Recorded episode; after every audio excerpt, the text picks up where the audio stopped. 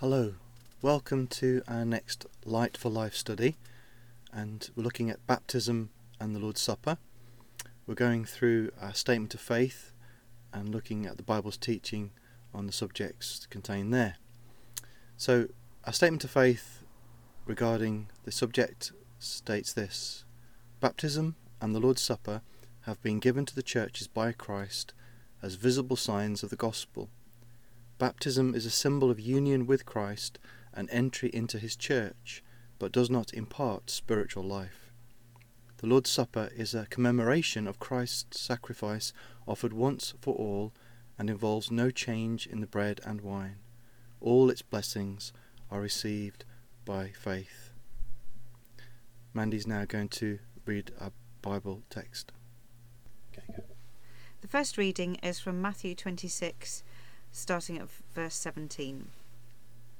On the first day of the festival of unleavened bread, the disciples came to Jesus and asked, Where do you want us to make preparations for you to eat the Passover?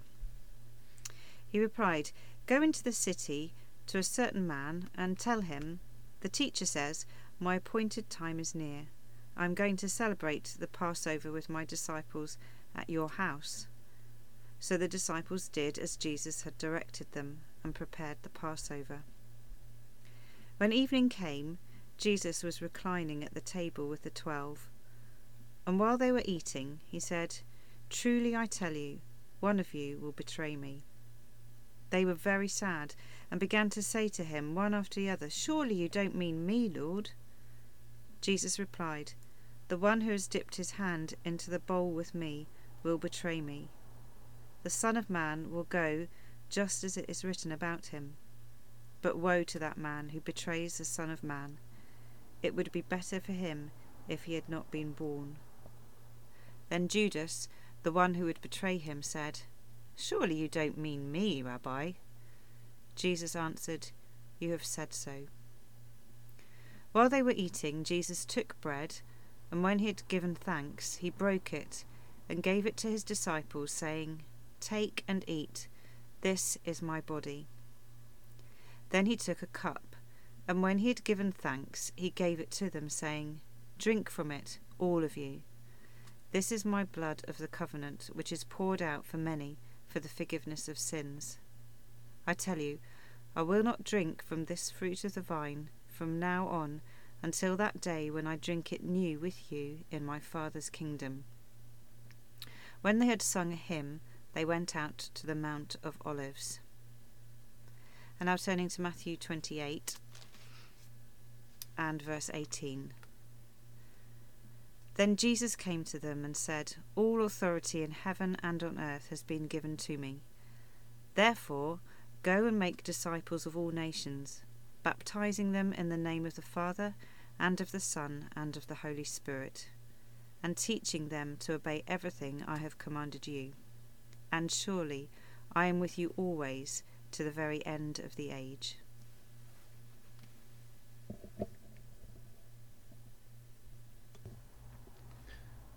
Now, we might rightly see a danger in too much symbolism and traditional practices, things that can easily become empty rites and performances. However, throughout the Bible, there are verbal pictures and visual symbols that are clearly used by God to convey reminders and teaching. And when we come to the New Testament and the New Covenant era, we see that the Lord Jesus, the head of his church, has given us just two practices, two symbolic ordinances that we need to take seriously from his gracious heart. Martin Luther referred to them as the bath and the bread, baptism and the Lord's Supper. Now, when Jesus began his public ministry at around 30 years of age, he went to be baptized, and it was clearly approved by God his Father. In Matthew chapter 3, 13 to 17, we read, Then Jesus came from Galilee to the Jordan to be baptized by John. But John tried to deter him, saying, I need to be baptized by you, and do you come to me? Jesus replied, Let it be so now, for it is proper for us to do this to fulfill all righteousness. Then John consented. As soon as Jesus was baptized, he went up out of the water. At that moment heaven was opened, and he saw the Spirit of God descending like a dove and alighting on him. And a voice from heaven said, This is my Son, whom I love. With him I am well pleased. Now, the Lord wasn't baptized for all the same reasons that were to be baptized. Baptism for us has the element of expressing repentance and commitment. Jesus wasn't repenting of any sin. He was sinless, but he was committing himself to the plan to save us. And Jesus clearly taught his disciples to baptize the people that became his followers. In John chapter 3 verse 22, after this Jesus and his disciples went out into the Judean countryside where he spent some time with them and baptized.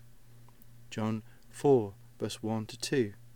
Now Jesus learned that the Pharisees had heard that he was gaining and baptizing more disciples than John, although in fact it was not Jesus who baptized, but his disciples. So we have this, and also there's no way that we can escape the clear command of Jesus to spread the gospel and to baptize those who become his disciples. At the end of Matthew's Gospel, chapter 28, verse 19, we hear the command, Therefore go and make disciples of all nations, baptizing them in the name of the Father and of the Son and of the Holy Spirit. Then in Mark chapter 16, verse 15, Jesus said to them, Go into all the world and preach the gospel to all creation. Whoever believes and is baptized will be saved, but whoever does not believe will, will be condemned. When the Holy Spirit baptized the church at Pentecost, the new Christians were given water baptism. Acts 2:41. Those who accepted his message were baptized, and about 3,000 were added to their number that day. So clearly, baptism is important. And unless we are like the newly converted man on the cross next to Jesus, a man who believed in his dying hours with no chance to do anything else, unless we cannot be baptized, we need to see baptism as where our foot lands when we take that step of faith in becoming a Christian. The Lord Jesus also gave us a way to remember him, the Lord's Supper. Luke's Gospel 22, verse 19. And he took bread, gave thanks, and broke it, and gave it to them, saying, This is my body given for you. Do this in remembrance of me. In the same way, after the supper, he took the cup, saying, This cup is the new covenant in my blood, which is poured out for you. It's interesting that Luke records a special emphasis in the Greek as Jesus says, do this in remembrance of me. Do this here means a commitment to a long term way of doing something. The emphasis is such that it's something to keep on as a, lifestyle, a habit. Now, the Apostle Paul had been told by Jesus directly about the Lord's Supper, and the clear implication is that it, is something to be practiced regularly by the churches. For example, 1 Corinthians 11 Verse 23 Paul says, For I received from the Lord what I also passed on to you. The Lord Jesus, on the night he was betrayed, took bread, and when he had given thanks, he broke it and said, This is my body, which is for you. Do this in remembrance of me. In the same way, after supper, he took the cup, saying, This cup is the new covenant in my blood. Do this whenever you drink it in remembrance of me. For whenever you eat this bread and drink this cup, you proclaim the Lord's death until he comes. So, we can see that the Lord has given us two simple ways of remembering him and understanding the gospel. One is the way we came in, a single event, baptism. The other is the way we go on, something repeated until the Lord returns. Baptism is a visual act which speaks of our repentance and faith in Jesus we act out what we are believing that Jesus did for us, that he died, was buried, and rose again. At the same time, we act out what God has done in us. We died to our old ways. That is now buried. Jesus, having paid for our guilt, we rise out of the water with a symbol of cleansing to live a new life. The Lord's Supper is a memory aid too to help us to remember Jesus who died for us, his physical sufferings as a human on our behalf, enduring the divine wrath for our sins. As we take the bread and the wine, representing his body and his blood poured out for us, we are not only remembering an historical event, but we are, in a sense, acting out our ongoing reliance on Jesus. Like our food and our drink, we need him. We are taking into ourselves symbols of Jesus, eating, feeding, relying, personally trusting, intimately absorbing his help, his salvation. It's a dramatic picture of faith in Jesus to save us and to sustain us. And we do it with Jesus' return in mind. Until then, we eat with an unseen guest amongst us. One day we will meet face to face. Wayne Grudem asks, What makes a church a church? And he continues, There are two traditional marks. The first is correct, sound in gospel and doctrine, preaching from the Bible. The second mark of a true church is the correct administration of the sacraments or ordinances, which are baptism and the Lord's Supper.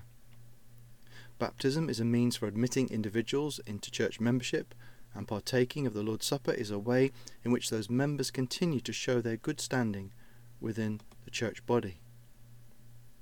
Bruce Milne, another theologian, points out that mission is another mark of a, a, true church, as a church which neither preaches the gospel nor experiences a burden for the moral and spiritual welfare of those around its doors, does not express concern for the poor and needy wherever they are found, has lost its title to authenticity and is living in denial of its Lord.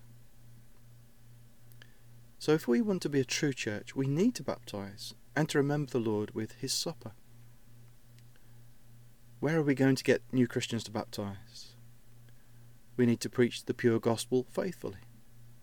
How are we to be kept gospel focused? By remembering the Lord as He told us to. And if we think about it, baptism and the Lord's Supper are activities that a true church should do. But they are also a consequence of a body of believers being a true church. So when will we baptize people? When people become Christians. How do people become Christians? When we do mission, preaching the gospel locally, supporting mission elsewhere. These are essential things, and baptism is a result of mission. If we're preaching the gospel, caring for people, praying for people, gossiping the gospel, if we are united in fellowship love, then we are more likely to have baptisms to do. And there's nothing more that encourages us to carry on sharing the gospel than seeing people testify and be baptized and come into the pastoral care and love of a church. The Lord's Supper is something that we should do as a true church. But if we're preaching the gospel and being taught Christ centered doctrine, if we are confessing our sins before the Lord, and if we are being thankful for God's amazing grace, we will want to remember the Lord's death for us, and we will want to meditate on what he did for us on the cross.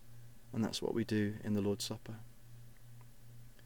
And when we hold the Lord's Supper, we find that our hearts are refocused on the heart of our, our salvation, on amazing grace.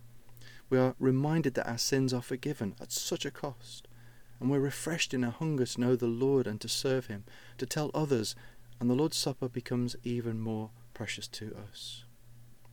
So, baptism and the Lord's Supper are ordinances that we are instructed to do, but they are also ways that God ministers His grace to us. As we do them with believing hearts rather than empty duty, they teach us and feed our souls. In themselves, they are simple actions. There's no magic in the actions or in the bread and wine. There's no mystical powers going on. But as we obey the Lord in these actions, and as we do them with true faith in Him, God ministers His grace to our hearts and we are spiritually fed and encouraged. They are amongst God's means of grace to us. Now, with faith, baptism and the Lord's Supper are full of blessing. Baptism, the Lord's Supper are practices with ongoing effects. In fact, their real value is in the ongoing element, the impact on our lives following the event. So once you're baptized, you are forever a baptized believer, with all the implications of that. Whether you're a six month baptizee or a 60 year baptizee, and whether you're at home or work or in school or university, on holiday or working hard, you are a baptized believer. You have made your stand, and you need to keep that stand as a witnessing, obedient, faithful follower of Jesus. We need to keep in mind our baptism more than we often do. Just like a couple's marriage vows, we need to see them not as just vague things we said 10, 20, 30 years ago, but as current commitments that are shaping our lives in the present. And in a similar way, baptism, we need to see that as something which is, is shaping our lives in the present. You could be a believer who was baptized, but who isn't following up on the public commitment you made in your baptism. You said, Yes, I will, but now. Matthew 21, Jesus tells a little parable. What do you think? There was a man who had two sons. He went to the first son and said, Son, go and work today in the vineyard. I will not, he answered. But later he changed his mind and went. Then the father went to the other son and said the same thing. He answered, I will, sir. But he did not go. Which of the two did what his father wanted? The first, they answered. Now, in a similar way with the Lord's Supper, it's far more than just doing the right thing every week or month or however often we practice it. The Lord's Supper, if we understand it rightly, is a practice with ongoing effects into the week into the month ahead. In fact, the real value is in the ongoing element, the impact on our lives following. The Apostle Paul wrote his famous passage in 1 Corinthians about the Lord's Supper, and he wrote it to actually correct a way of doing the right thing in a wrong way, because it was having no good impact on the lives of some of the congregation. In 1 Corinthians 11, verse uh, 20, he writes, So then, when you come together, it is not the Lord's Supper you eat. For when you are eating, some of you go ahead with your own private suppers. As a result, one person remains hungry and another gets drunk. Don't you have homes to eat and drink in? Or do you despise the church of God by humiliating those who have nothing? What shall I say to you? Shall I praise you? Certainly not in this matter. Those people rebuked here in this passage might say that they had remembered the Lord as he told them to, but what they did had no impact on their lives. It didn't move them to love the Lord more. Why? Clearly, they didn't love the Lord's church and they despised fellow believers. So, baptism and the Lord's Supper are not simply about doing the right thing and ticking the box and moving on regardless. They are about points in our lives where we pause, we take stock, we make or we renew our commitments, we refresh our love, and we go forward to change and be shaped by the gospel. It's about doing the right thing for the right reason and being changed in the process. So, the methodology, exactly how we actually baptize or keep the Lord's Supper, is not as important as doing it with the right heart and attitude and with faith. Now, method the way of baptism and the Lord's Supper. Sometimes these can be controversial issues, and different churches, different denominations have different practices. But basically, here we're stating where, as Newark Evangelical Church and Fernwood Community Church, where as a leadership, uh, the position that we hold and things that the way that we practice these these ordinances. So we practice believers' baptism. Now that means that when people profess faith in Jesus Christ, we will baptize them. It's rather obvious that we wouldn't baptize someone who said they did not believe in him. But then it also seems obvious that those to be baptized should be also making a clear profession of faith. The baptism of professing believers is clear and commanded. Repent, and repent is, if you like, the, the, the, the flip side of believe, because as we repent of our sins, we're obviously turning from something to something, and we're to, turning to the Lord, to faith in Him. Repent and be baptized. In Acts chapter 2, verse 38, Peter replies to the, to the crowds Repent and be baptized, every one of you, in the name of Jesus Christ, for the forgiveness of your sins, and you will receive the gift of the Holy Spirit. And then verse 41 Those who accepted his message they obviously believed, they repented, they believed, were baptized, and about 3,000 were added to the number that day. In Acts chapter 8, verse 12, uh, uh, Samaria, But when people believed Philip as, they, he, as he proclaimed the good news of the kingdom of God and the name of Jesus Christ, they were baptized, both men and women. So baptism followed belief. Now, the way we baptize believers is immersion of some kind, depending on the size and depth of the pool we have available, or the health and the abilities of the person being baptized. And again, the exact position and method is not the most important thing. But there is a clear picture language going on here as a person is, is covered by water and then emerges from the water. Romans 6, verse 3, a famous passage that is often read at uh, baptism services. Or don't you know that all of us who were baptized into Christ Jesus were baptized into his death? We were therefore buried with him through baptism into death, in order that just as Christ was raised from the dead through the glory of the Father, we, we too may live a new life. Now, baptism is a serious step. In our culture, we can lose something of the seriousness of the act of baptism. We still have a vague sense of being a traditionally Christian country, and baptism is a bit weirder than, than christening, but it's what some Christians do and there's often tea and cake after the service. But when the early Christians were baptized, it marked one and all a clear break with the pagan culture around them, and it was a burning of bridges, and it opened up a real likelihood of persecution. In different parts of the world and at different times in history, it always has. We think of a Muslim's conversion to Christ, baptism, and then as we hear stories of those folk being threatened with death even by their own family. Baptism is a serious step. Baptism is a powerful picture. Before going into the water, you picture the, the pre-conversion person. As you go, then go into the water and then emerge, coming out of the water, you are a picture that you're not the same person. You are now Christ's woman or you're Christ's man and, and Paul continues the, the baptism imagery in Romans 6 and verse 9.